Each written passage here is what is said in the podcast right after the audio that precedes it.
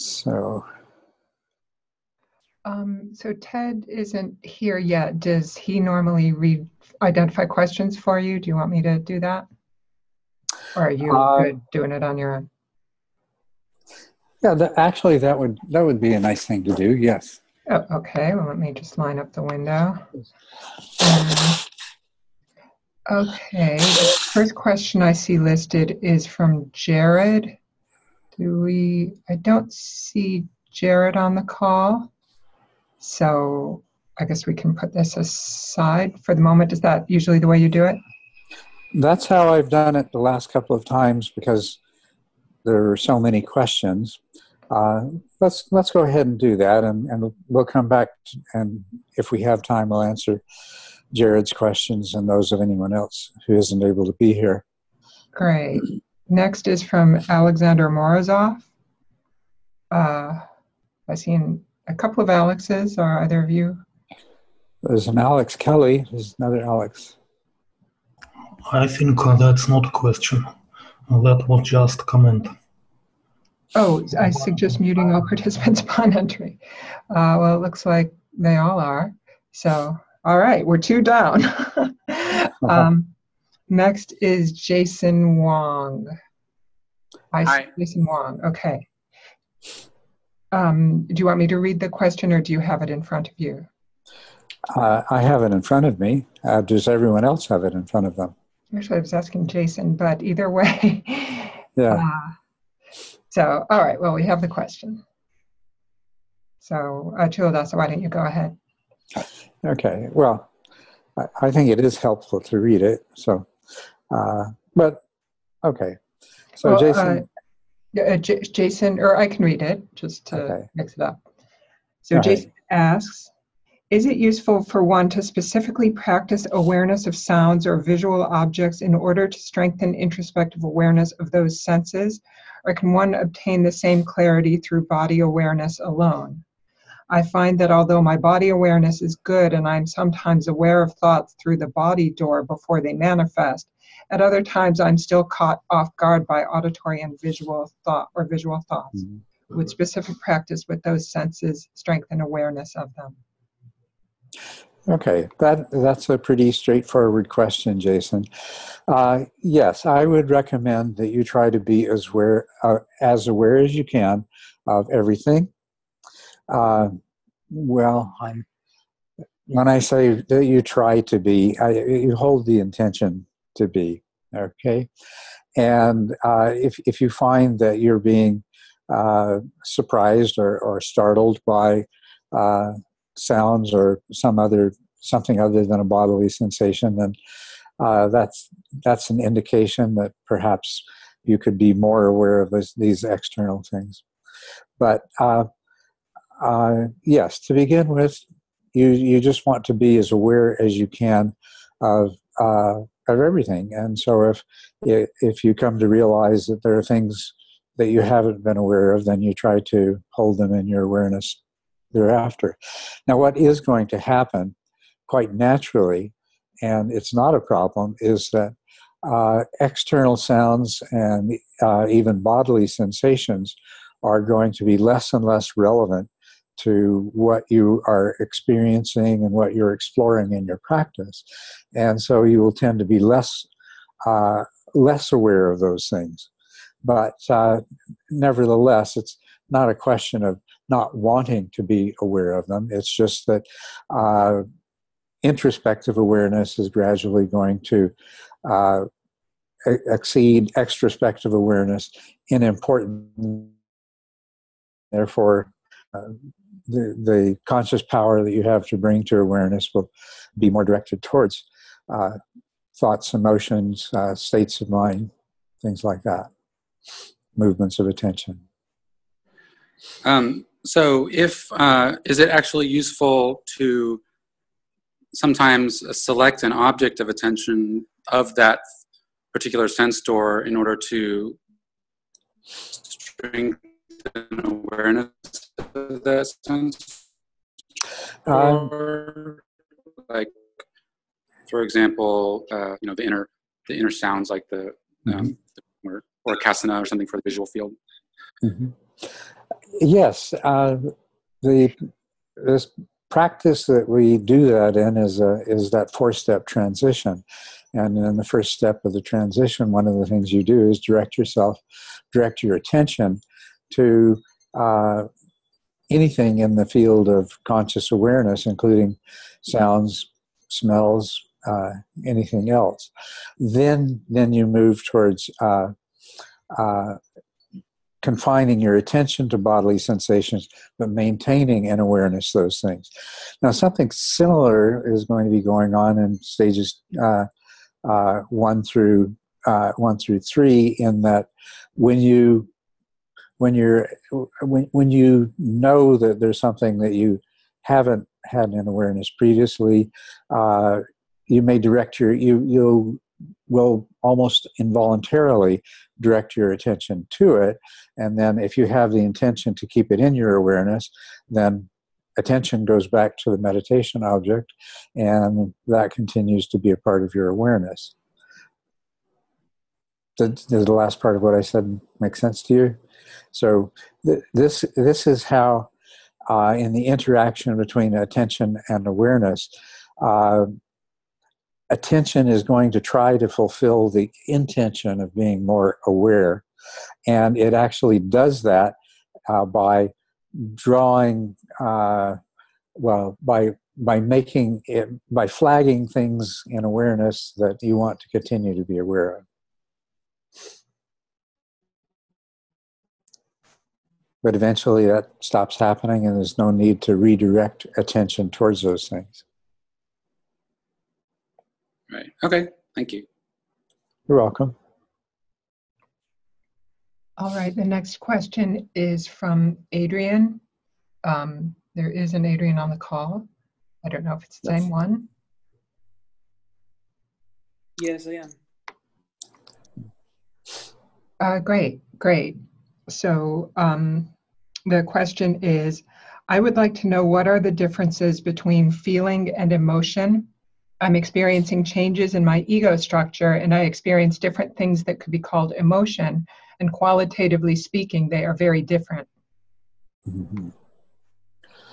Um, okay, well, let's just start with the first thing. And uh, what what we are translating as feeling uh, as a part of Buddhist jargon in in, uh, in English is uh, uh, the Vedana uh, that are just simply pleasant, the quali- qualitative uh, hedonic sensation, qualia of pleasant, unpleasant, and neither pleasant or unpleasant. So emotions are they are there is a mental state that is created by an emotion. So the emotion is is not exactly identical to a, a mental state for all practical and for, for all practical purposes, though. Uh, emotions manifest as a mental state which predisposes you to uh, certain kinds of perceptions, interpretations, and behavioral responses. And within, within any particular emotion, any particular mental state, there are going to be uh, a variety of feelings uh, of pleasant, unpleasant, and, and neutral. Uh, as a matter of fact, everything every sensa- physical sensation and every mental event is uh, going to be associated uh, with either a feeling of pleasant or unpleasant or neither. Uh, by including neither, uh, then the definition includes everything. So uh, now that's the basic difference between feelings and emotions. Emotions have a lot to do with what kinds of feelings arise and what kinds of feelings arise in response to specific things. And different emotions will produce different feelings in response to the same thing. Now, you go on to say, I'm experiencing changes in my ego structure, and I experience different things that could be called emotion. And qualitatively speaking, they are very different. So uh, perhaps you could just elucidate a little bit uh, on. Uh, they could be called emotion, and qualitatively speaking, they are different from what? Different from what you would have called emotion before. Uh, now I would call them feeling more than emotions. And I mean that uh, there are different, well, now that makes much more, much more sense, but I was uh, referring to the difference between each other. Like, uh, I thought that there might be some of those experiences, uh, feeling may, might be called feelings, and others of those experiences might be called emotions. Mm-hmm. Since I was asking this uh, also because I heard, I, I watched a, a, talk you gave uh, mm-hmm. a couple of years ago, and you said that the part of the brain that processes information that's related with peripheral awareness is in charge of emotional thinking I think. Uh, um, right? it, it, wasn't a slide. Yeah, um, I, I'm not sure what the the context of that was, because uh, th- there is there is uh, an interaction uh, between uh, the between emotions and both that way of and, and both ways of, of information processing. But yes they are qualitatively different um, the, the emotions that uh, arise in response to focusing awareness on something and uh, the, the sorts of information processing associated with uh, uh, attention are uh, they they are more egocentric uh, and and clearly so, and they tend to be geared much more towards uh, the preservation of the well-being of both your physical body and your uh, uh, your ego ego structure and uh, and the preservation of positive emotion and feeling states uh, and the avoidance of negative emotion and feeling states. Whereas uh, in the process of awareness there is there is a qualitative difference in the way you experience emotions, uh, because emotions are the emotion that is present, the mental state that is present from moment to moment, and these are shifting and changing, and uh, but we will enter into, of course, into emotional states that are fairly fairly long lasting and fairly stable the qualitative difference in the way the emotion is experienced is there's not the same degree of uh, identification with it. It's not as egocentric. Uh, rather, it is experienced more in the larger context, which of course takes into account uh, your your uh, well-being, but it is not. It's not going as geared to towards the uh, enhancement of your uh, your ego or the protection of your ego or react, reaction to uh, your ego, because it is more more allocentric, than, uh, which means other centered, than ego centered. So um, the kind the kinds of emotions that arise and the kind of responses that they produce are qualitatively different. Uh, now, is is would this correspond to the qualitative difference that you're talking about? That uh, you say you because you say there are changes in your ego structure, and and that yeah. Uh, so it means you're starting to experience things more from the perspective of uh, the information processing associated with awareness rather than than attention. uh, it's not clear to me. It's I not mean, clear I, to I'm still not that stable in my experience of them.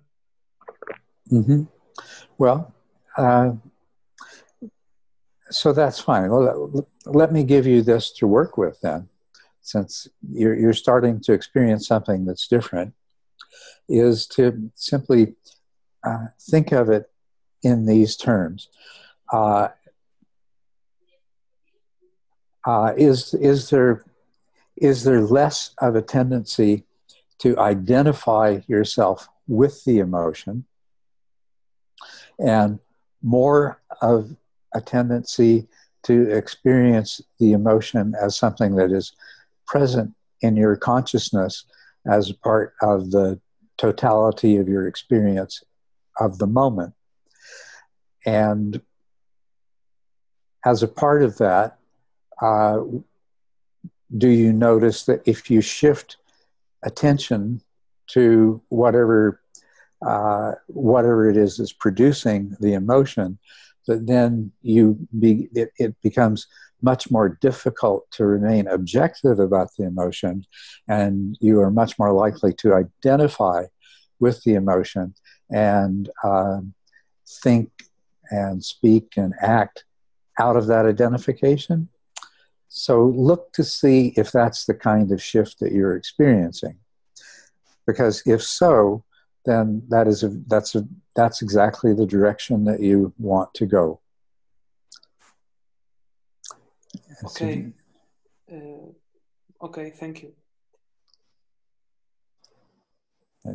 All right. The next question, actually, um, Jared is here now. So Okay. um, his question is You define mindfulness as the optimal interplay of awareness and attention. From what I can gather, we usually aim for a majority of attention mind moments and a fewer yet consistent amount of awareness mind moments.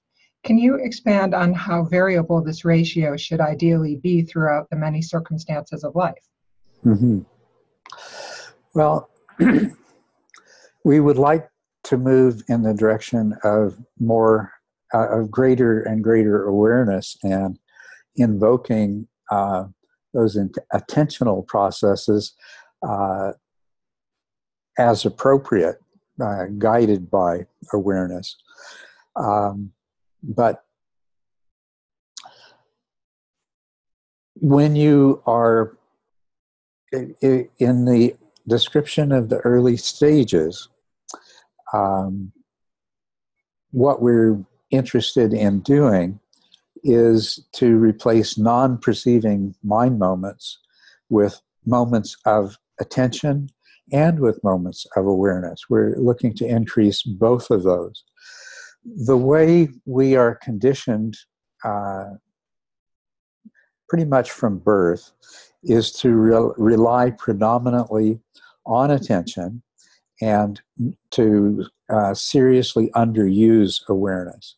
So, uh, the normal state of uh, the typical person is to have a consciousness that is uh, uh, very much dominated by mind, by attention, by moments of attention, and uh, uh, sort of minimal number of uh, moments of awareness proportionally. And this is this is one of the things that we're setting out to change right from the very beginning. Um, I know that I define mindfulness as the optimal interaction of awareness and attention, and um, that is, in the vast majority of cases, uh, what we are experiencing. But um, there is a certain circularity in that definition, which um, one of my students did some uh, very wonderful work exploring. uh, and uh, delving into the suttas because I had made the statement that I was puzzled why uh, the Buddha didn't seem to uh, uh, articulate a distinct difference between these two different modes of aware of of, of knowing, these two, two different modes of consciousness. And what he discovered by carefully examining the way the Buddha used the word sati, uh, and uh, this removed the circularity. The circularity I'm talking about is in the Eightfold Path. There is samma samadhi, which is stability of attention, and there is samma sati, which uh, we translate as, uh, as as mindfulness. And if mindfulness is a combination of uh, uh, awareness and, and atten- uh, attention. You see the circularity in there. We're including sammasati, I mean samma samadhi, into uh, or, or, or, right right concentration into the definition of right mindfulness. And so, what I've subsequently come to realize, uh, examining, you know, well, let me add to this. Uh, in addition to the fact that the vast majority of our experience of being mindful involves an optimal experience, uh, optimal interaction of uh, attention and awareness. In addition to that, there are uh, there are states where uh, attention uh, doesn't seem to be present, or at least isn't present recognizably the way it normally would be, and there is only awareness. And uh, these were all, you know, it was always a puzzle. How how could, you know, what exactly was happening here? Because these were the highest states of mindfulness that you can imagine. Um, and then it just, it was. I realized it had been staring me in the face all the time. The Buddha did make a very clear distinction between attention as samadhi very accurately so, and and uh, awareness as sati, as mindfulness. And this also explains why all of these different definitions that people have tried to generate of mindfulness have always seemed like they were sort of right, but but they were all different, and the, and different. Uh, you know, uh, nobody really was able to come to an agreement to what mindfulness was. And mindfulness is awareness. This is what what I've come to realize. And that to develop mindfulness, to develop a high level of mindfulness, is to come to a place where uh, uh, your the normal perceptual mode that you you uh, exist in is that of a high level of mindfulness, of sati, of awareness.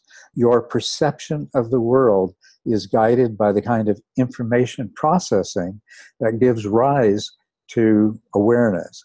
So, uh, an arhat, a Buddha, is living in a state of awareness and using attention in a very appropriate way. They're living, they're living in a way where there is this uh, optimal interaction of attention and awareness. But attention takes the role of being uh, the tool or the servant of awareness, and the the primary mode of perceiving reality is that of awareness. So, on a, on a much larger scale here, we're not only cultivating more and more awareness, uh, as a matter of fact, one of the main reasons for stabilizing attention initially is to uh, get attention out of the way so it doesn't dominate consciousness, so you have a chance to develop awareness. But as you go along and awareness becomes more and more powerful, mindfulness becomes more and more powerful, uh, then what is happening is that attention is being trained to uh, uh, first of all, we train it in stability. We eliminate spontaneous movements of uh, attention. And eventually re- reach, reach the point, uh, we do the work in stage six where we can sustain a state of exclusive attention. So attention uh, rests wherever we choose to put it, and it sustains a scope that's that's intentionally chosen and directed by awareness, by mindfulness, by by the collective intention of the subminds that bring that uh, about. And indeed, what is happening as the insights develop is that we are recognizing that the perspective provided by awareness is a more accurate representation of reality, a more accurate description of reality than the perceptions that are generated through attention. Now, attention and that mode of uh, information processing associated with it is extremely powerful. And the reason that it dominates, uh, the reason that it has come to dominate amongst our species, is that it is so powerful. And uh, that's why we tend to believe that we're lords of the earth. It's why we are able to manipulate information so successfully and have a deep understanding of the physical universe. It's why we are able to uh, create technology out of that knowledge. And uh, so it, it, it's a wonderful, powerful thing, but it's also at the same time a curse. It has deprived us of the ability to see things more as they really are, which is something that's provi- but that is provided by awareness. And uh, we've been too successful biologically, uh, too successful in reproducing ourselves and living longer and longer to the point where we've severely overpopulated the planet. And we've been too successful in increasing the ease and comfort of our lives uh, and uh, building all kinds of devices to achieve various ends, both both positive and negative. Um, and uh, this is the world we live in. It's the it's a world that's a result of the overuse of attention, the dominance of attention, and the loss of the perspective on reality that is provided through awareness. And so, what we are doing in, in meditation, uh, in the process of insight, and in the stages in, in the paths of awakening, is we are learning to bring ourselves into a state where uh, where the uh, perception of reality is uh, is that that is characterized by awareness, and that uh, this very very powerful tool that uh, is the uh, information processing that manifests in consciousness as attention, is used appropriately, but it is used under the direction of the perspective that is provided by awareness rather than constituting the perspective by which we experience ourselves in the world. So the view that we're a separate self and we live in a world of separate entities and if we can, the better we can understand things, the more we can manipulate the world in order to meet our personal needs. You can see how clearly that this is, yes, this is what attention does. This is what attention has allowed us to do.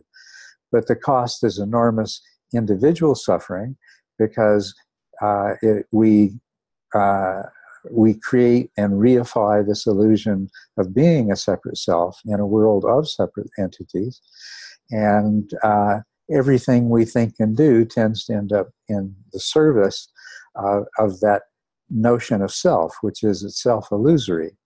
So, so although we want to recruit moments of non-perceiving mind moments as moments of attention and awareness in meditation, the overall direction that we're moving is actually uh, fewer moments of attention as opposed to moments of awareness.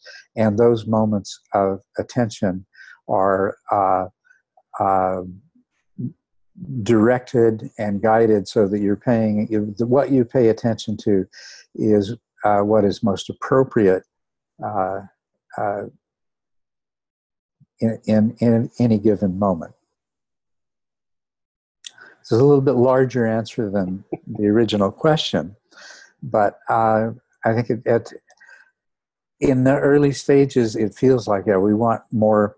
We we're trying to have more attention because we're trying to have more clarity, but at every step, we're also trying to have more awareness, and you'll notice that awareness is what is allowing us to stabilize attention and to diminish the uh, spontaneous movements of attention. So we're increasing the overall conscious power, but we're giving uh, a lot of emphasis to the cultivation of awareness. And if you look in the first interlude and you compare uh, compare awareness, uh, characteristics of awareness and attention, you'll see what I'm talking about in terms of uh, insight and the uh, awakened states. And then if you read the part of that chapter where I'm talking about the way that attention and uh, awareness interact, that uh, everything in consciousness arises first in awareness. And the proper role of awareness is to direct attention so that it is used most appropriately. So uh, all of that is, is already in there in that first interlude. That's great. Thank you so much. You're welcome. All right. Um, so the next. Oh, sorry. Sorry. Could I ask for a clarification? Yes. On on the answer, how can sati be mindfulness and awareness at the same time, and mindfulness be the optimal interaction between attention and peripheral awareness? Well, it can't. That's what I started out saying. Is that is that my original definition um, was not exactly correct, which I came to realize afterwards. The reason that I defined it that way is experientially. This is this is how we experience mindfulness. It's how we experience mindfulness in daily life. It's how we experience mindfulness in the developmental process of meditation. Uh, is that it, there is this optimal interaction between the two. But uh, we should, should correct that definition so that mindfulness uh, is sati, sati is mindfulness, and that uh, uh samadhi is attention, stable attention, uh, you know, and attention is samadhi. And so we remove the circularity that's present in that. Now, it's still valid in the sense that except for certain stages, certain states that occur in advanced stages of meditation and in the uh, paths of awakening, and uh, also in the arising of, of certain uh, insight experiences.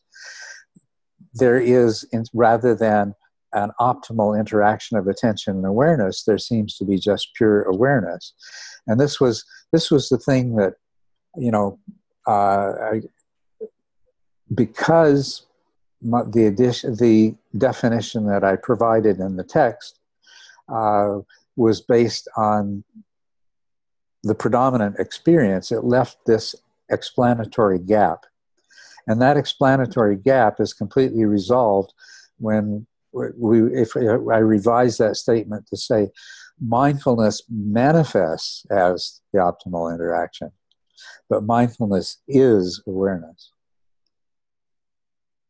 Okay. Thank you. You're welcome.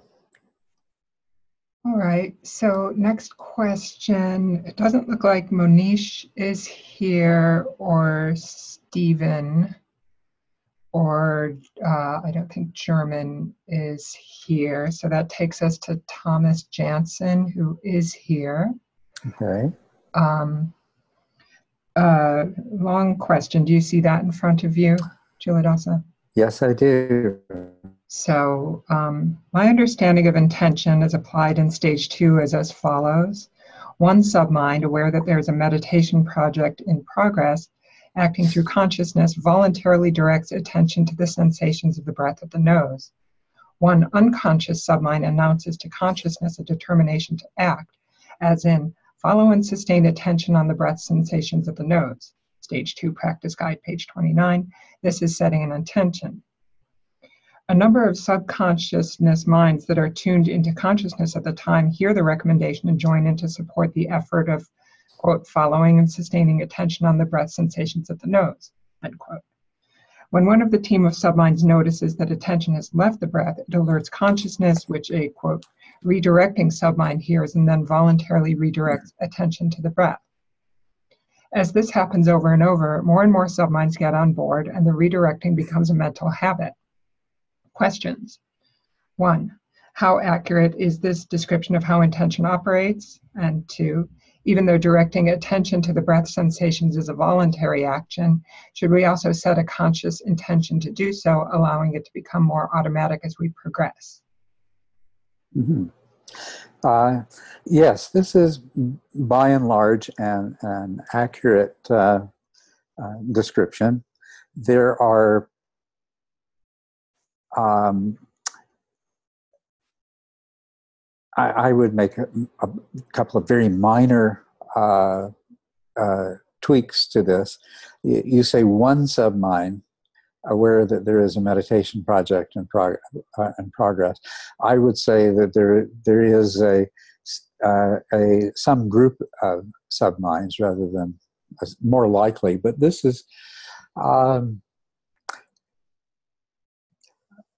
I would say that because my my impression is that uh, that uh, there are usually multiple subminds acting in concert. So there may be a small number. That's not much of a change. That's why I say it's really minor. And then the next one, you say one conscious submind announces to consciousness. It's more like a probably a small group that have uh, uh, uh that are doing this. Uh, but you know, um, I couldn't say. I, I, couldn't say with absolute certainty that that's the way it is. That's what. That's what fits my uh, knowledge and understanding. Uh, my uh, uh, academic knowledge of the interaction of various brain networks uh, and my subjective experience because it seems as though there's a waxing and waning of the uh, strength of uh, intention, amongst other things, that is easier to explain if we're talking about a small group of subminds that could could increase or decrease as we go along. So those are really minor things. Otherwise, uh, those that you know describing in terms of one sub submind is just fine. It gets the whole idea across perfectly well, and uh, yeah. So yes, uh, when subminds notice that attention has left the breath, then they project this into consciousness, and you have you have that moment of realization, and um, in that moment of realization, uh, the the number of subminds that are involved uh, increases uh, quite a bit. All those subminds that were engaged in uh, whatever the distraction was are now uh, are, are, now engaged in the uh, the awareness uh, that that there has been a, a shift in attention, and so this is this gives us that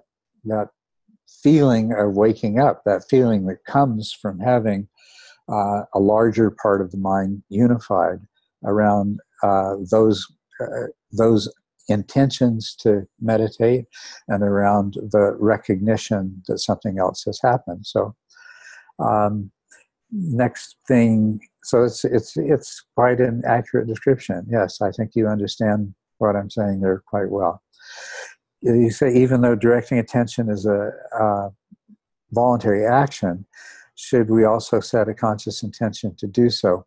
Well, actually, the intention uh, really precedes the action, but uh, uh, so uh,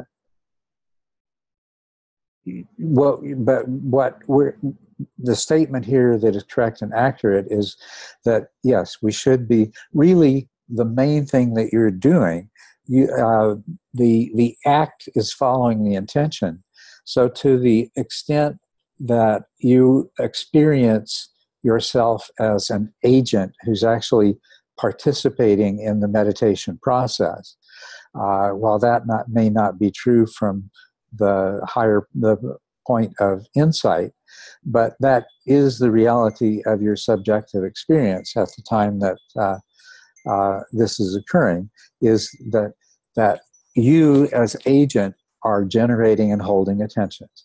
So yes, uh, the the voluntary directing of uh, attention is the result of an intention, and you want that intention to be held, uh, to be renewed and refreshed as much as possible. So, um, I would agree totally with what you said here, uh, Tom. Now, your question continues. I, I think we have time. Actually, I think the second part is answered already. Okay. Kind of an extension, so. All right. Great. The, I think the answer is intention. That's right. The answer is intention. okay, thank you. Thank you very much. Yes. Okay, the next question is uh, from Marcel. Uh, uh, he asks, what is your opinion on slash experience of the different realms and their inhabitants described in Buddhist texts? Both in the Theravadan as well as the Tibetan traditions, you can find numerous accounts of the Buddha and other saints traveling to other realms and meeting different forms of beings. But then again, you can find in both traditions teachers who see all of it as a huge metaphor. I think this, together with reincarnation, uh, is one of the biggest stumbling blocks for Westerners entering the Dhammas. So your views mm-hmm. would really be helpful. Yeah. Well, I certainly fall in the in the camp of uh, this being a metaphor. It's an extremely powerful, useful, and accurate metaphor. When I look around me, I find myself surrounded by people who are living in these different realms, everything from the highest Deva realms to the worst hell realms. Um, and uh, not only that, uh, I reflect on my personal experience of life. And during the course of my life, I not only see that I have dwelt in different of the different ones of these realms at different times, but now I can see how uh, how my my thoughts and intentions and actions uh, have led me uh, are, are, what is responsible for my having dwelt in those realms.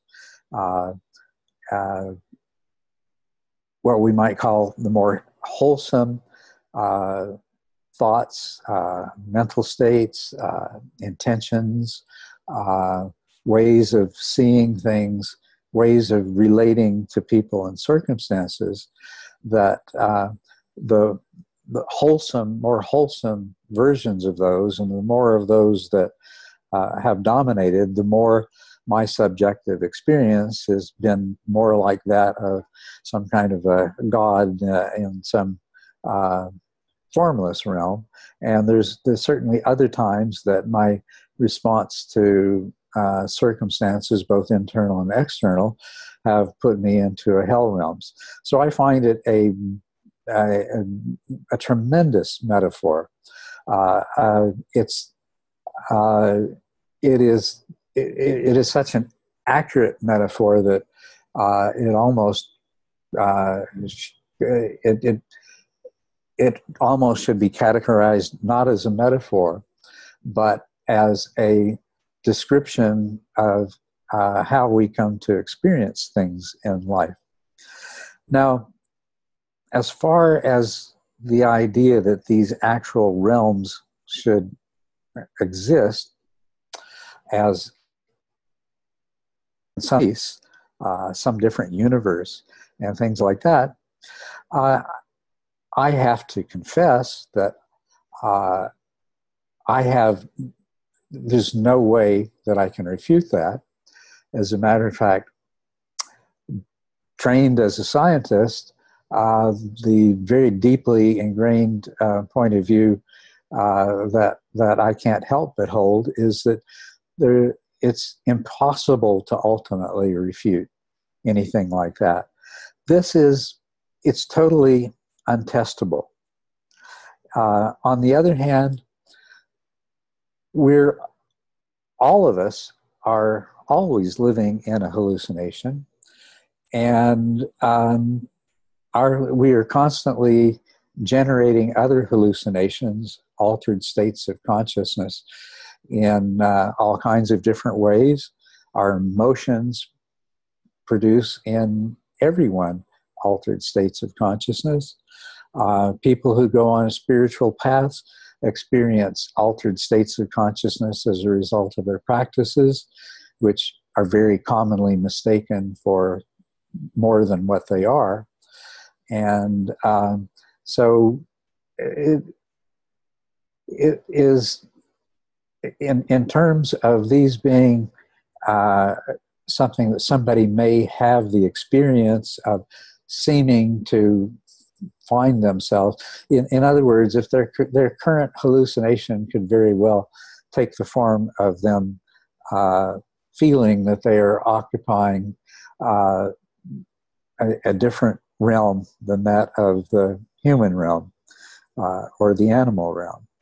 Um, but to, I guess what I'm saying is that to posit an ultimate reality to something like these different realms when we can't even posit our normal experience of the world as we live in it day by day as being an ultimate reality, uh, then uh, it doesn't make sense. It's, it's, Ill, it's illogical to say that uh, something that can't be proven or disproven from a scientific point of view, something that can't be uh, can't be tested, uh, so on and so forth.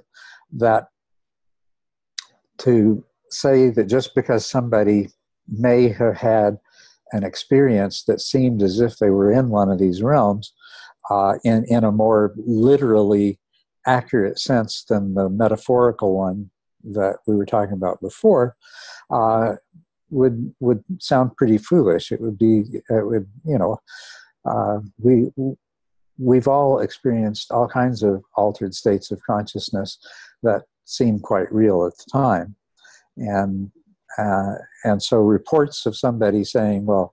Uh, I know that this is real because I've experienced it. Uh, just carries no weight with me uh, at all.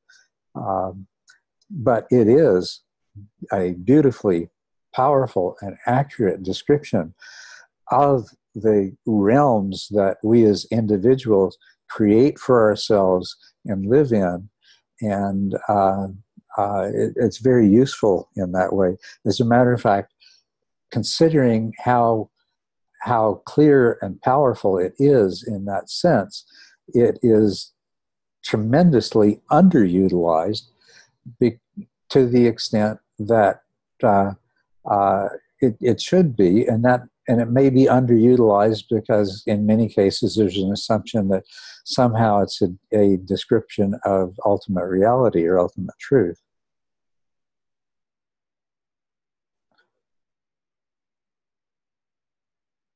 Yeah, thank you very much.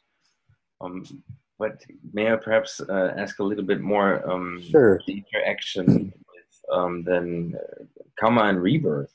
So, I mean, most of these, or let's put it this way, the Buddha often um, puts it in his gradual teaching also that first of all, you should um, amass good karma to have a good rebirth in one of these different realms. Would this then again be like some metaphor of about uh, like the next moment? That rebirth is not about like the next life, but actually the next consciousness moment or something like that? Yes, the, the Buddha took the concepts that were prevalent at the time and redefined them. And essentially, what is it that's reborn? Uh, I mean, th- this is this is the puzzle that many Buddhists have dealt with for a long time. If there is no self, what is it that that could be reincarnated. Uh, but what the Buddha is really talking about, and uh, this is implicit within the links of dependent origination, is that over and over again, what is reborn is the illusion of self. So it's the self that's being reborn. It's the self that's being reborn each morning when you woke, wake up. It's uh, uh, the self that's being reborn in a different form in each situation that you go through in the course of a day. Uh, if we go down to the level that uh, you can go to a very fine level in terms of the links of dependent origination, and you find that the self is being reborn moment by moment, and with the uh, with the rebirth of the self, uh, then there continue with the, this constant continuous rebirth of the self, which is uh, which is a, an illusion, but it's a real illusion, if you know what I mean. it may be an illusion, but the fact that you are experiencing that illusion, that is true, that is real. And so this rebirth, rebirth of the self is resulting in this whole mass of suffering. And so that's what he's talking about there. Um, one of the things you, you cannot take the suttas literally for a variety of reasons, but the main reason I'm going to mention, first of all, is that there has been uh, uh, uh, scholars have de- demonstrated a huge amount of a, a material that has been added uh, long after uh, the Buddha, and uh, that there has been large amounts of material that were removed. Uh, in the early stages of Buddhism, there were at least 18 different sects holding very, very different beliefs. Uh, just to give you an idea of how different those beliefs were, compared to the uh, the schools of Buddhism that have survived to the present day, there was uh, one called the Pugala Pugalavadins who believed in the uh, uh, self uh, existence of, uh, uh, of the self existent nature of the personality, the Pugala. Is uh, refers to personality, so that's how bizarre the different interpretations of those were. And there were 18 different interpretations of the Buddha's teachings. They all had their own uh, uh, suttas and abhidhammas, and we know this from the remnants of them that have survived either because they were translated into uh, Chinese and the Chinese wrote them down, uh, or they were uh, some 500 years later, they were written down in uh, Sanskrit, and most, most of the Sanskrit suttas have uh, been lost, but there's fragments of them that remain. And so scholars can look at these and see that there's been large redactions and large additions.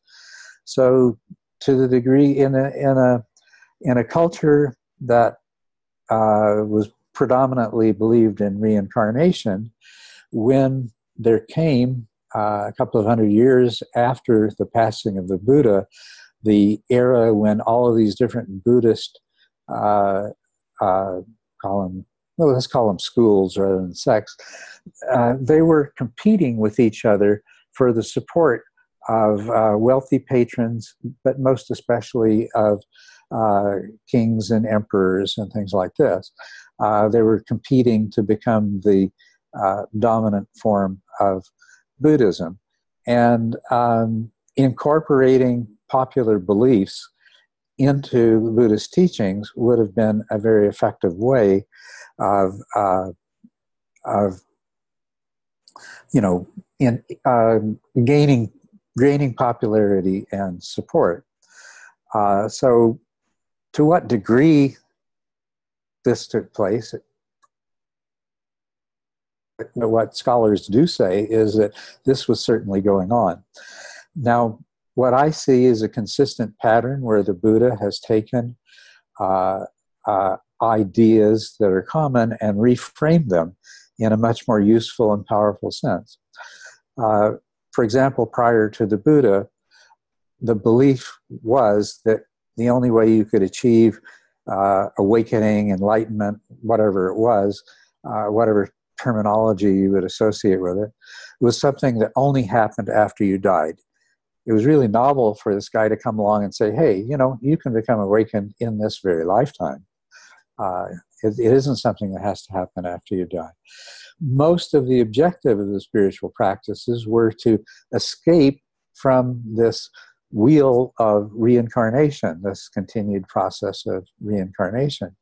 But what what has always been most popular about reincarnation has has not been the idea that I'm trapped on this wheel of samsara and I need to escape, so much as uh, as oh, great, that means that that uh, I'm not annihilated uh, when I die. And, and, the Buddha said both the question of you know, am I annihilated or uh, do I continue to exist?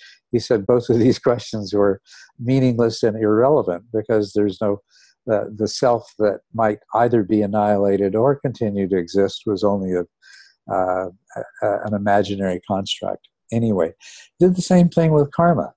He said, when I say karma, I mean intention.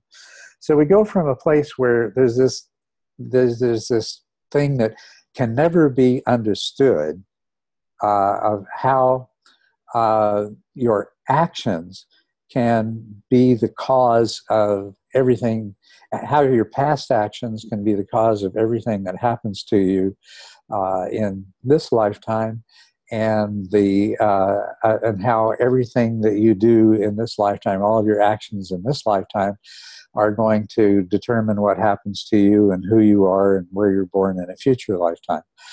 Um, this is pretty impenetrable from a logical or rational point of view. Uh, what means when an airplane crashes with 300 passengers that somehow the universe brought together 300 people who all had the karma to die in an airplane crash. Um, you know, somehow, somehow the universe brought together um, uh, uh, six million people at one time who had the karma to die in gas chambers and and uh, uh other forms of uh, of mass killing during uh, during the Nazi area era. Um, this earlier version of karma was impenetrable. On the other hand, the Buddha said, when I say karma, I mean intention. And that all makes sense now. So, your wholesome intentions, your intentions are what drive your actions and your speech and your livelihood. Um, but your intentions have a profound effect on you. Wholesome intentions uh, are intentions that shape who you are in the future. And what makes them wholesome is uh, that they bring you closer to awakening. What makes them unwholesome is they take you further from awakening. Uh, another way of putting it is your unwholesome intentions that result in unwholesome actions, uh, they are those that cause harm to yourself and others. Why would you do something that causes harm to yourself and others? It's because it's driven by craving and by some belief that somehow that, that this is going to benefit the imaginary self. So, uh, you know, in, in, in the short term, so uh, somebody uses drugs in order to feel good in the short term, even though it's bad for them in the long term. Uh, somebody takes advantage of another person in such a way that they are harmed in order to become either uh, favored by others to achieve uh, fame or to achieve wealth or any of the other things that you can think of. And wholesome acti- wholesome intentions are those that deny uh, uh, the the uh, craving to behave in a way that would be harmful in, in such a sense. So they weaken the enslavement uh, to craving. Also, craving arises out of self clinging. So when you uh, wholesomely refused to behave or speak in a way that's going to be harmful to others, you're uh, you're once again uh, you're denying craving and you're denying self-clinging and you're weakening the power that they have over you.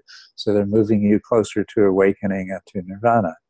Whereas going the other way, the unwholesome ones are just increasing the power of uh, uh, uh, craving and self clinging. So, this is an interpretation of karma that makes absolute sense. And not only that, it even satisfies to a large degree the kinds of expectations that people were putting on, or were, that still are, putting on this other rather absurd interpretation of karma. Because if you if your intentions become more and more consistently wholesome and the speech and action becomes more and more consistently wholesome, then uh, it just in the realm of cause and effect, you are going to derive benefit from that. You are going to be respected. You are going to be loved. Uh, you are going to benefit in many ways, both materially and non-materially. Uh, you, uh, you know, you in, in, terms of the eight worldly dharmas, you know, the four positive versions of them. Uh, uh, speaking and acting out of wholesome intention is going to cause uh, those kinds of dharmas to to arise in your lifetime. So it's a beautiful, elegant it, it, to to to co-opt the term karma and reframe it in this way. It, it everything fits together, and now it makes sense, and now you can understand it, and you're not left with some impenetrable mystery that uh, that uh, nobody can really understand, and uh, you have to posit some kind of supernatural process, akashic record, or some uh, yeah, something that somehow can manipulate the complex unfolding of a world that's due to causality to uh, to fulfill the, uh, the so-called law of, of, karma in that regard. Uh, you, you, see the, the, huge problem that it posits. Uh, everything the Buddha taught was highly consistent. One of the things he taught is causality, that everything arises due to causes and conditions, and everything in turn is uh, itself uh, causes and conditions for other things in the future. So that's really consistent with that interpretation of karma. And that interpretation of karma is really consistent with the idea of uh, rebirth of the self and reaching the point where you can say this is my last rebirth. Not meaning this is the last time that I'm going to emerge from a woman's womb, but rather this is the last time that I'm going to dwell in this perpetual state of believing that I am a separate self. I probably said more than necessary about that, but. yeah, thank you very much. That was incredibly helpful. Thank you. You're welcome. All right, looks like the next question is from Kevin Hing, unless uh, Maria is hiding out somewhere. Uh, I think Kevin is here, assuming Kevin H and Kevin Hing are the same. Um, uh, Hello. Yeah. All right. Uh, do you want to read your question or should I? Well, go ahead. You go. Okay. Can you please discuss how a practitioner can better understand the line between the skillfulness of diligence on the one hand and the hindrance of striving slash over efforting on the other. I recently realized that I've been exerting way too much energy into seeking an intellectual slash analytical understanding of the concepts in TMI and Dharma, and I find myself taking a much more relaxed approach, but perhaps too relaxed. For example, I find myself preferring to stay in stage two of the four step transition, seeking to become more grounded and aware of body sensations, with less motivation to engage in the highly energetic slash focused following and connecting to the breath that I was doing previously. I now feel much more calm and grounded during my sits, which counters the anxiety that I've been experiencing on a regular basis. But I wonder if I'm not exerting enough diligence as I'm spending more time wandering and in distractions. Per your Mhm. guidance last month, I'm endeavoring to become more skillful in the use of intention, but I'm still a bit hazy as how to maintain an appropriate balance of intention and diligence while Mhm. avoiding striving. Thanks very much. Okay, great, Kevin. Um, yeah, this, this is a very good, very good question, and uh, I'm pleased to have the opportunity to clarify here. Um, to be diligent is to always perform the practice as it's as is appropriate for the stage you're at, at well as is appropriate for whatever is arising in your mind. You know what it is that you're supposed to do how you're supposed to respond when mind wandering occurs uh, how to respond uh, when forgetting occurs uh, what to do to keep forgetting from occurring what to do to uh, uh, to keep subtle distractions from becoming gross distractions. How to deal with dullness or pain. You know at every step you there, there's a simple uh, collection of instructions about what to do when this happens. And diligence means doing that just doing that. Um, now if you think about striving striving doesn't really accomplish anything. By by getting all tensed up and worked up uh, i'm going to make this happen the way that i want it to the way it's described in the book and things like that.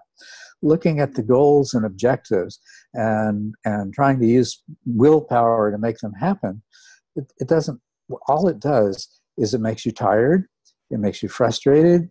It makes you it makes some part of your mind say to you uh, for someone who's putting out this much effort and not getting any results there's something wrong. Either i either this isn't right for me or i'm not right for it or it's impossible or whatever. Because no matter how hard i strive you know the result isn't coming.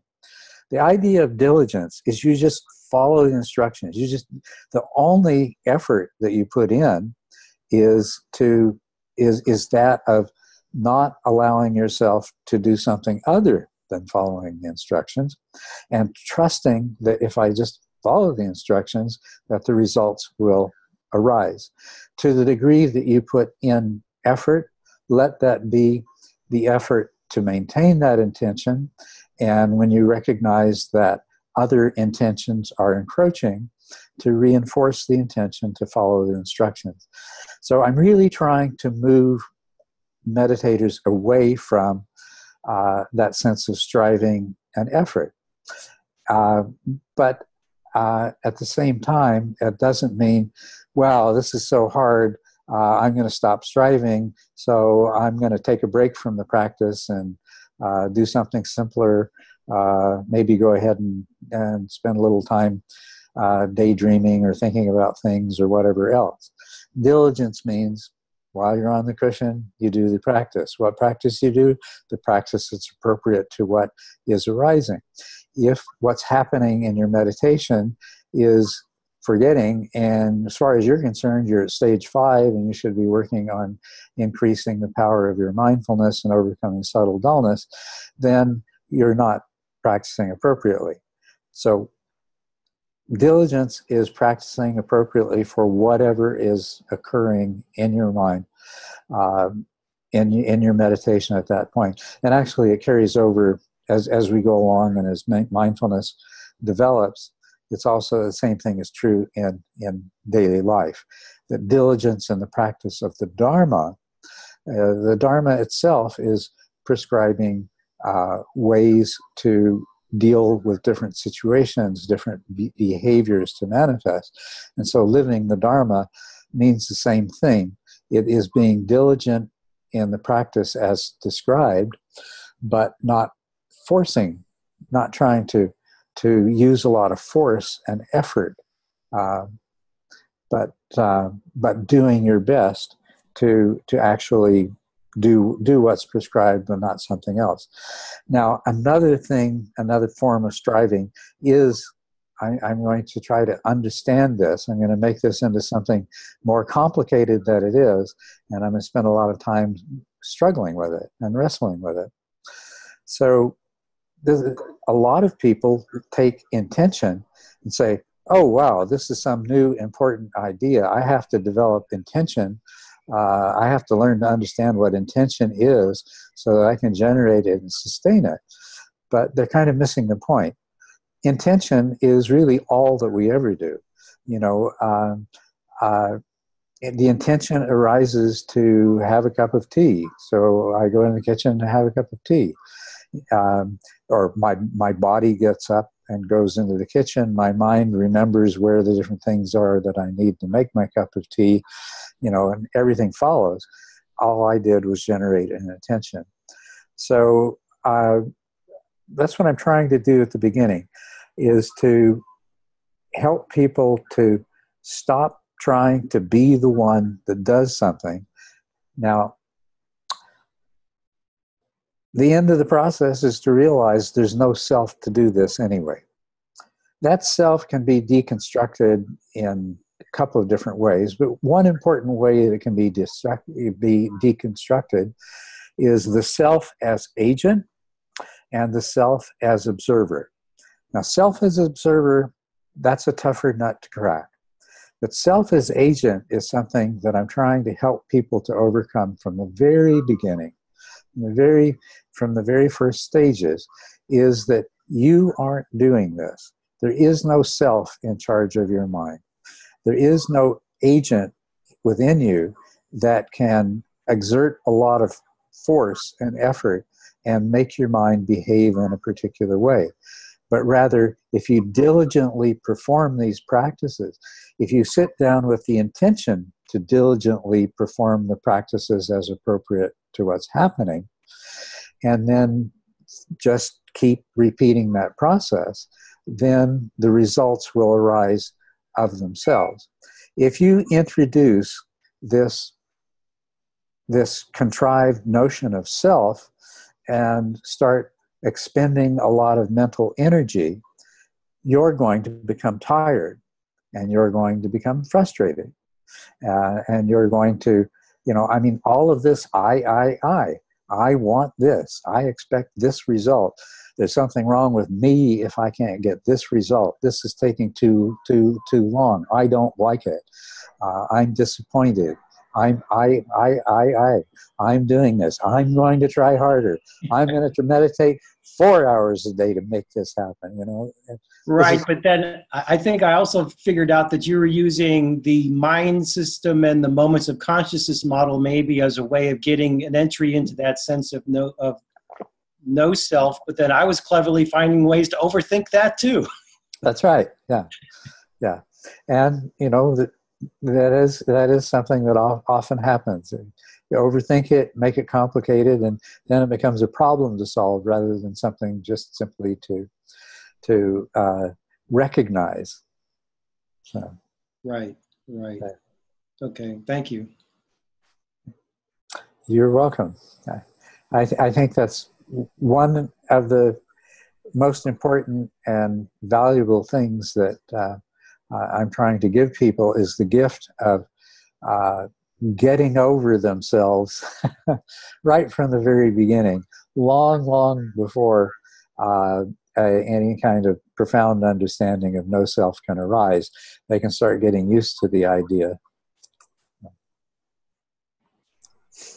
All right, so we're um, an hour and 15 minutes in. How are you doing? You still raring to go, or you want to I'm fine. Let's take let's take a, at least a couple more questions. Okay, yeah, great. Mm. So um, next one is from Alex Bowen. Looks like we have several Alexes yeah. in the room, so maybe one of them is that one. But we mm-hmm. head shake from one Alex. Uh, another Alex has his camera off. Mm-hmm. I'm here. All right. So your question, you're a little quiet, so I'm going to read it. Do you feel that a dry insight practice prepares someone for the work of first path? And is there a difference in the character or depth or intensity of the material which arises for purification on first path as compares to as compared to before? Hmm. Okay. Uh, do I feel that the dry insight practice prepares someone for the work of first path? Um, it does. It does in the sense that uh, it successfully will trigger the arising of uh, of insight and allowing uh, allowing to some degree or another all of the insights to develop to a degree which uh, provides a uh, both an understanding of uh, of the, the true nature of the self as uh, a, a mental fabrication and the feeling of self, although it's present, as being something that is uh, uh, that is not real. That it, it, it too is, it's a mental fabrication. So it does prepare people for the work of first path, which uh, basically involves coming to the place of recognizing that what you've done so far still leaves you, it has reduced uh, to a significant degree the amount of suffering and the modes of thinking that you fall into and behaving that you fall into that produce suffering. But it does lead to uh, uh, a, a much deeper understanding of of suffering. Uh, that suffering, uh, that, that there still is suffering, there's dissatisfaction, that there's many subtle forms of dukkha that are still present, present to the extent that they dominate most of your experience. And that, that realization and that understanding of the relationship between uh, dukkha and the remnants of self clinging. The dry insight practice does prepare you to, to do that because there is this constant emphasis on seeing the three characteristics. Um, and so you can come to the point where you have a deep enough insight into uh, uh, craving and self clinging that you will uh, uh, you will undergo transi- uh, transition to second path. And that understanding will greatly attenuate uh, craving in, in both, both of its forms as desire and aversion. And uh, uh, so that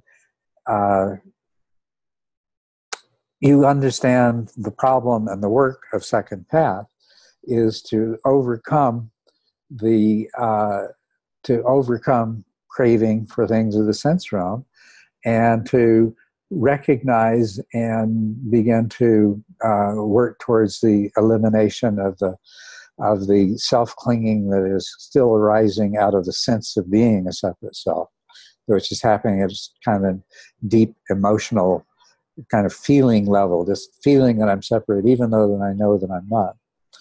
Where the problem uh, uh, with insight arises if it's dry insight is that um,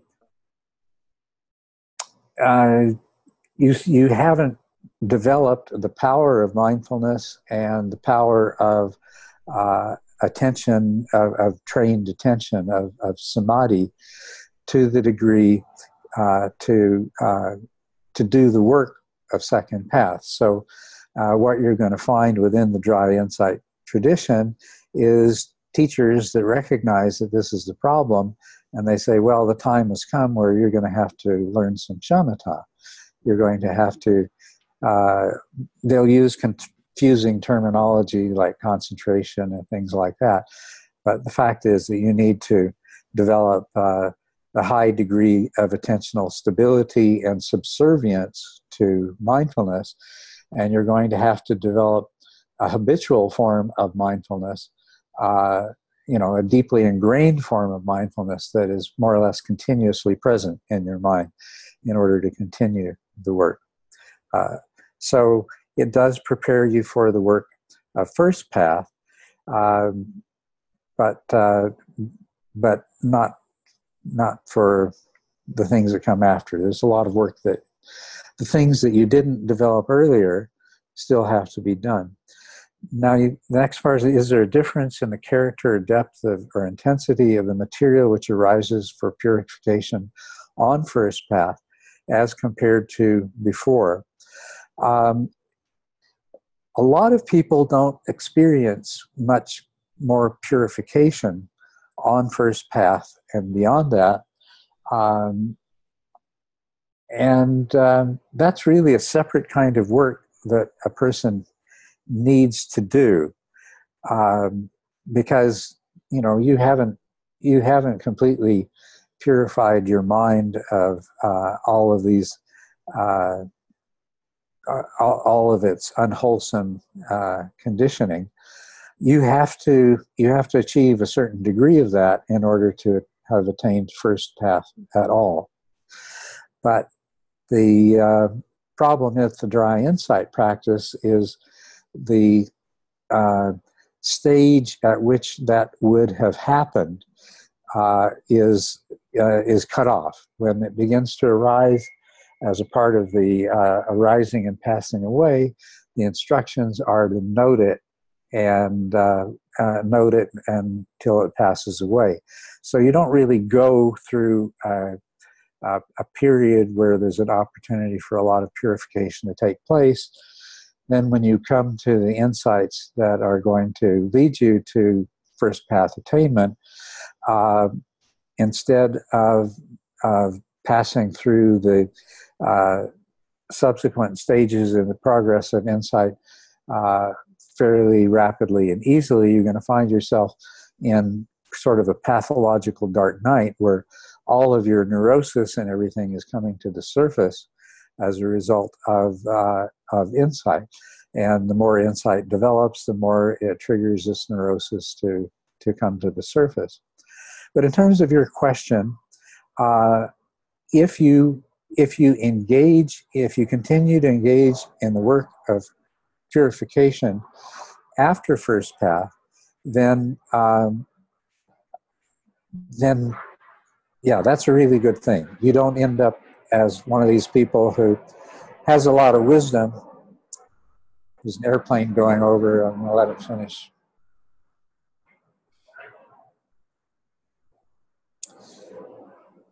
That has wisdom, the wisdom of insight, but um, is is not truly mentally healthy and has a lot of predispositions towards unwholesome behaviors and, and so forth. Um, and these will stand in the way of, of your further progress as well. So,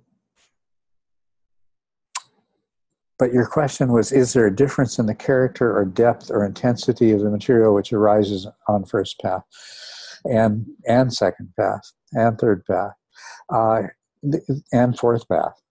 Yeah, because there's still unresolved stuff for people on fourth path, lots of it, and uh, we're we're seeing people who are resolving that at fourth path, and we're seeing people we're seeing the effects. It makes the news when somebody hasn't resolved that.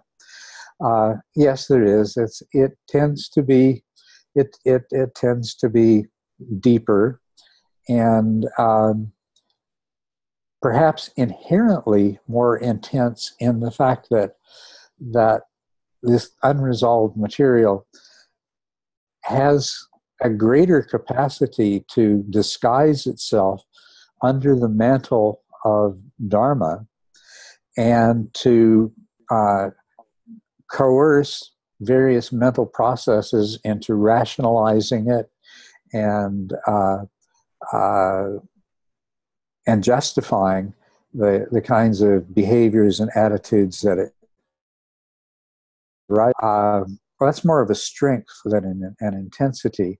It, it, it is, these things tend to be more deeply buried and more powerful.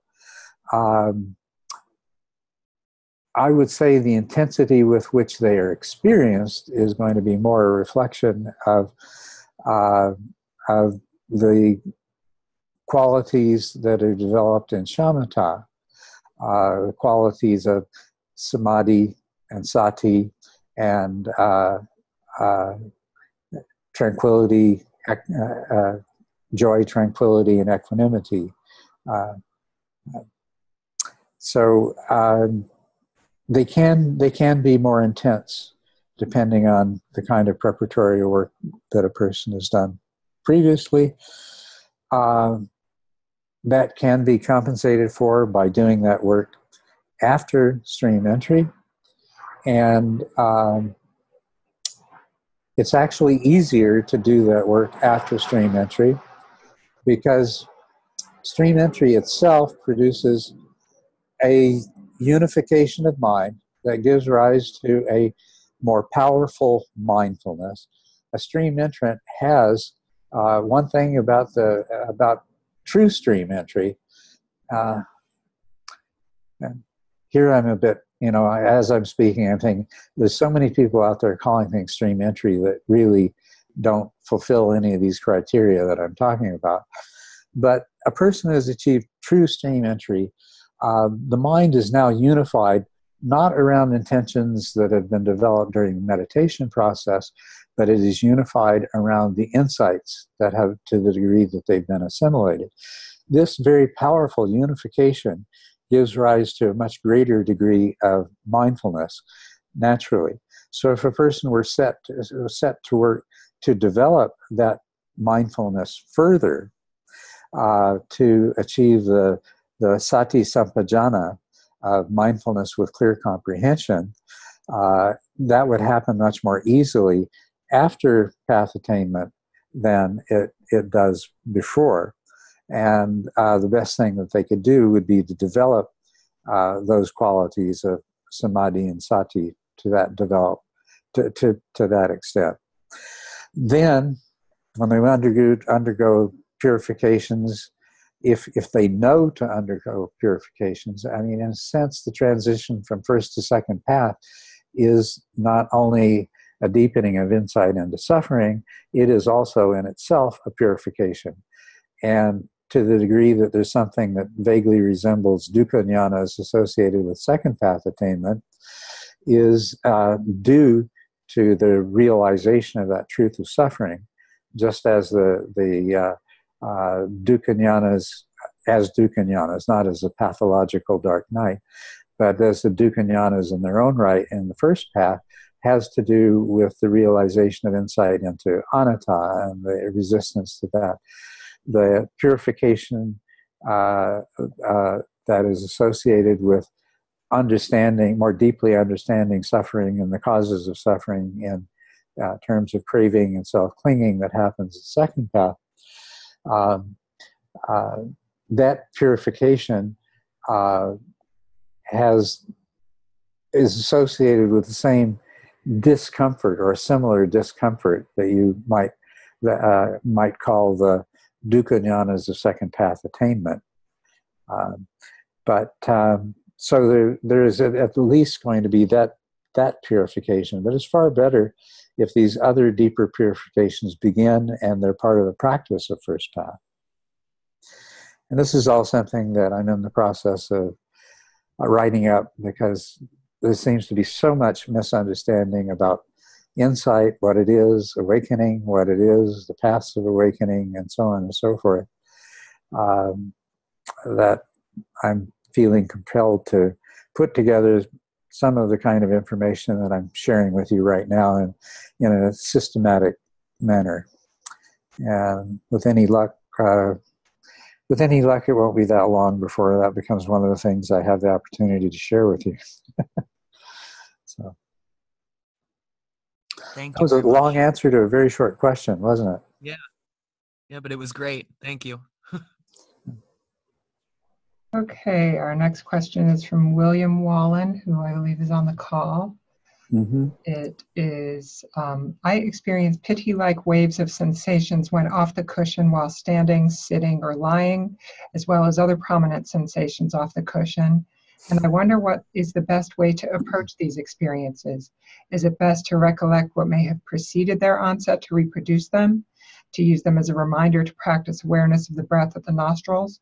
To ignore them, or some other method of utilizing them? Also, what do you see as the differences between the body scan techniques and associated intentions that you teach and those taught by U Ba Khin Goenkaji? Thank you. Okay.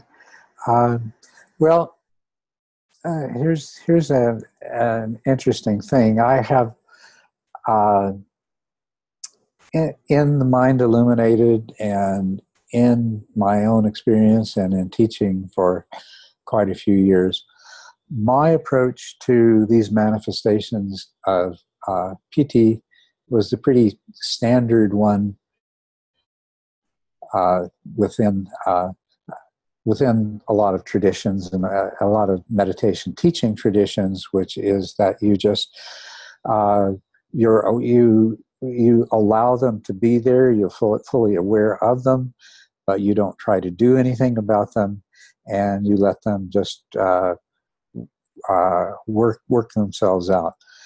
And I didn't experience severe, personally severe manifestations of piti myself, and that was a really good solution. And this fairly large proportion of meditators for whom that is the best way to deal with it is just you know recognize that okay this is a process it's a part of the, of the meditation that it's actually it's not necessarily uh, pleasant, but it's uh, it's a good sign because it's a sign that there is unification of mind taking place. It's a sign that the meditation practice is uh, bearing fruit and that it will pass away. And I think I would still hold to that as, as the best approach for someone for whom uh, they haven't become a major problem. Chasing after them, trying to develop them, invoke them, things like that, uh, will make them stronger, but I don't see that it in itself it does anything to enhance the actual underlying process uh, that uh, I won't go into it, but it's the process that's described in uh, the sixth interlude. Uh, and I have just treated them, they're part of the process, they're not anything to to uh, do anything with. You just let them happen, let them work their way out. Now I've had a change of I've had a change of heart about this. It started with the recognition that some for some people um, these manifested so strongly that it was very disturbing and made it quite difficult to continue their practice. And that uh, and that perhaps these needed to be worked with intentionally in some way that I didn't really have uh, too much knowledge and experience with. I mean, the extent of my knowledge and experience of how to deal with piti phenomenon was that uh, that um, basically energy uh, follows intention, and there seem to be blockages in energy flow that produce a lot of these phenomena. And so, what I learned to do, and what I advise other people to do, is to, when it's necessary, work with these with energetic phenomena by just using attention to identify where blockages may occur and to bring the energy through those blockages. But the other thing that I've come to appreciate, especially through, you know, I, I did a series of retreats with Chinese community in, uh, in California. And uh, they always wanted to do Qigong as a part of the retreat, so I incorporated that into it. I had the opportunity to learn a lot about uh, uh, uh energy and energetic phenomena through those uh, Qigong sessions. And the other thing that I noticed that was extremely obvious was that the people who uh, had been practicing Gong or Tai Chi, e- either one, uh, and were very familiar with it, and for whom dealing with uh, energy and manifestations of energy in producing bodily movements that actually uh, influence the flow of energy, that these people never had a problem with piti. And that led me to the conclusion that, okay, there's a, there's a piece of this training that's missing. And that is to take into, to take into account uh, that yes, something important is happening that's manifesting as piti, and yes, it can take care of itself, but there may be a lot to be gained by actually learning to work with this and rec- acknowledging that there's some profound wisdom in all of the different traditions who do intentionally work with it. You know, the uh, working with qi in in uh, uh, all of the qigong, tai chi, all of the Taoist uh, oriented practices, with uh, working with prana in Hindu practices, working with channels and drops in the Tibetan practices, that uh, at the very least, this is a phenomenon that is uh, uh, that lends itself to being worked with in an intentional way, and uh, and there can be a lot of benefit in that. So you know, I'm I'm a little bit too old to add that particular expertise to my repertoire, but I'm encouraging my. Uh, I, I, have a number of uh, student teachers who have years of experience with working with these uh, uh energetic practices, and I say, you please do the job that I can't do, and figure out how this can best be incorporated into the 10 stages of shamatha so that we can derive the full benefit of this traditional knowledge and its utility and see you know how much it can enhance the whole process the reason i was moving around i wanted to show you this book that i just got uh, it's oh it, its title is shown backwards it's called energies of transformation uh, by bonnie greenwell and it was it was it was recommended for me as the place to start to learn about these things. I just received this book yesterday. Uh, it's out of print, and I had to pay a silly amount of money for it, but um, I'm looking forward to reading it. Uh, um, so I would encourage anybody who has any inclination uh, to work with Tai Chi, Qigong, and also there's something very similar in Aikido too uh, or to work with uh, uh, in any of the other pranic practices. Uh, to if, if you can find a good teacher, um, people ask about Kundalini yoga, and um, so you know, I from what I have been able to learn about teachers of Kundalini yoga in the West is you have to be very careful. There are some good teachers, but uh, uh, it's not too easy to find uh, someone who knows enough about what they're doing not to uh, get you into trouble or to know how to help you if you get into trouble with the unexpected rising of kundalini. So I'd, I'd put that at the bottom of the list of those kinds of practices, unless you know that you you have access to a teacher who works really well with that. And that's fortunately within the teacher training students, there are, uh, there are those who have worked with yoga as an energy practice for many years and are extremely skilled with that. And so I just can't wait until their knowledge becomes more generally available in the context of practicing TMI.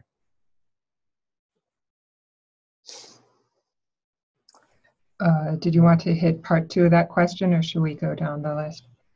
Well, I think uh, it's getting close to time for us to end.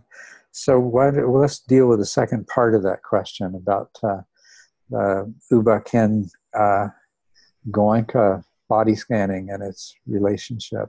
Uh, Excuse me, Culadasa. I just want to mention that uh, the book you mentioned is available online uh, for free, and I've just um, put the link into the chat uh, channel here.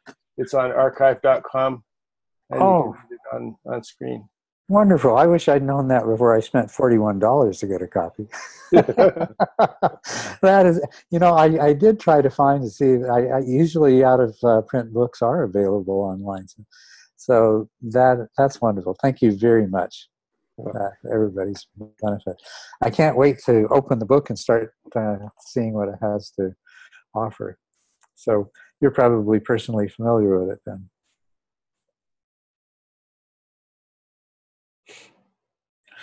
Anyway, second part of the question about uh, uh, the relationship. Um,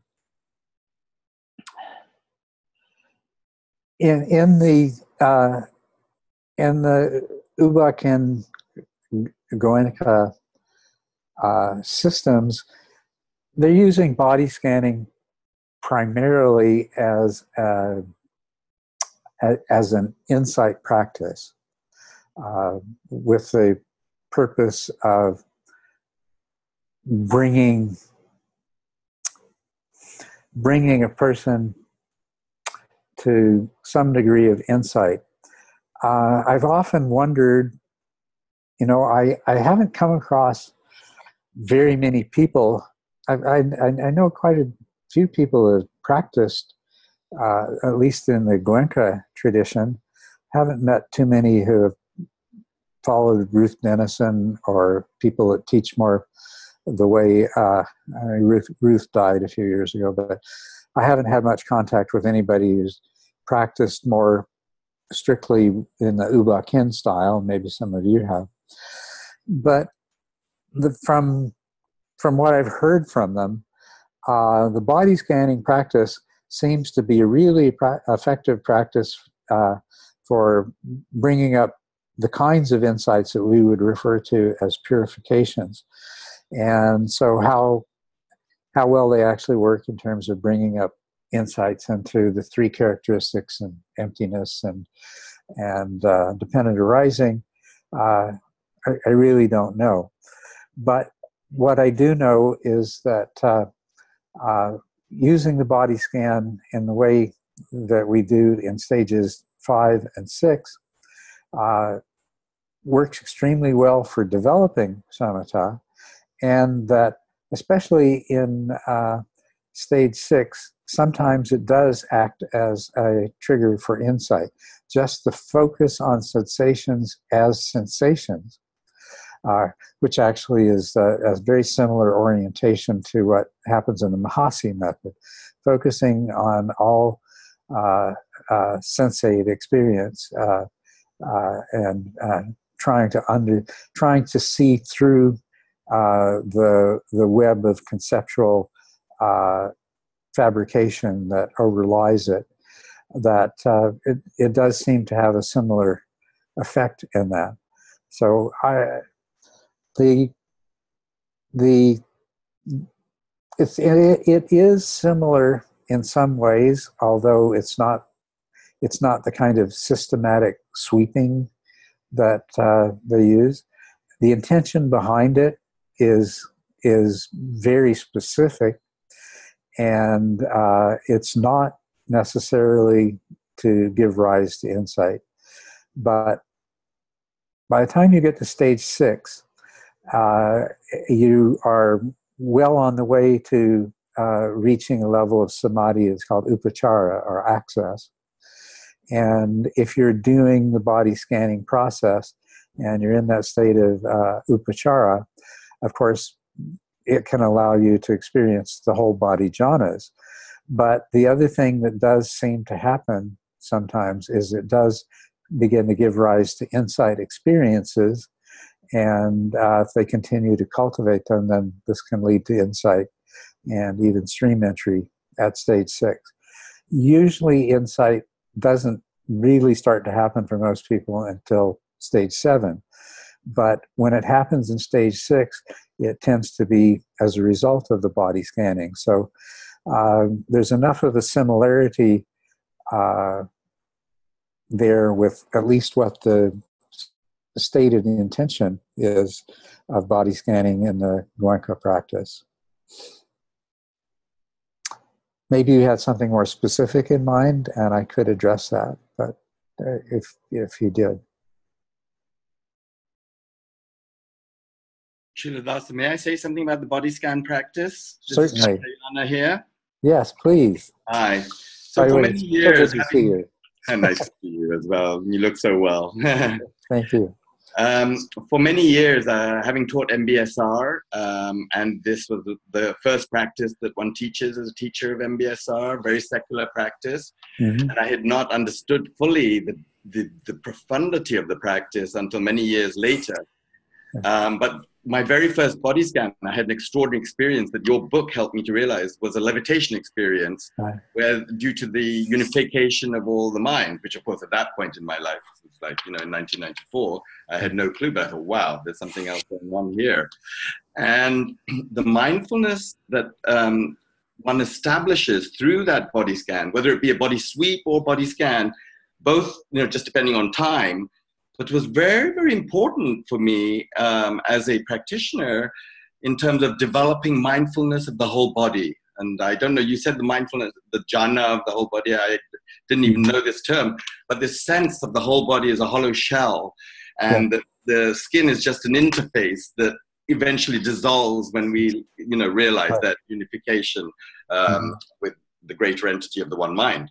So uh, I have always felt that the body scan is such a wonderful practice, but as a lying down meditation, I often introduce it as uh, in teaching, uh, because it helps to develop this very powerful mindfulness Mhm. that if we are open then at that point that allows that unification of the mind, which I realized many years later was through your book of the levitation experience, which never happened again, and I didn't strive for it again because I was told, don't worry about silly things like that. Mhm. And that was great advice early on. Thank you. Oh, you're you're you. Thank you. That's uh, that's. I, I think that's very helpful. Yeah. The the more I teach, and the more people that I meet and, and see what unfolds in their practice and what experience they've had in the past, the more the more I learn, and uh, the the more of a, a, larger and clearer picture of this whole process is arising. And it's exactly that kind of contribution that uh, helps me in this process.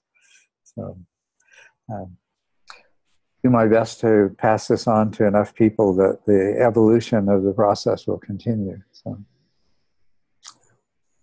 Oh, um, oh, where, where are you at? I, I think uh, I think that's probably enough for me for today. I mean, I'm enjoying this so much. There's a strong temptation to continue, but it probably wouldn't be the best thing for me to do that. So uh, we can save these questions for a follow-up session sometime soon, Okay. and maybe we'll put it at a time that some of the people. I, I we moved the time around trying to accommodate different time zones, but. Uh, uh, unfortunately there's no there's no time that's perfect for everybody. But Mhm. anyway well yeah let's wrap it up for today. So thank you all. I i enjoyed your questions and uh, I, I'm, I I love talking to people and helping them uh, understand this. So i hope that uh, some of the things i said bear fruit for all of you Thank so you. enjoy See Next time. Thank you. until next time yeah Thank you.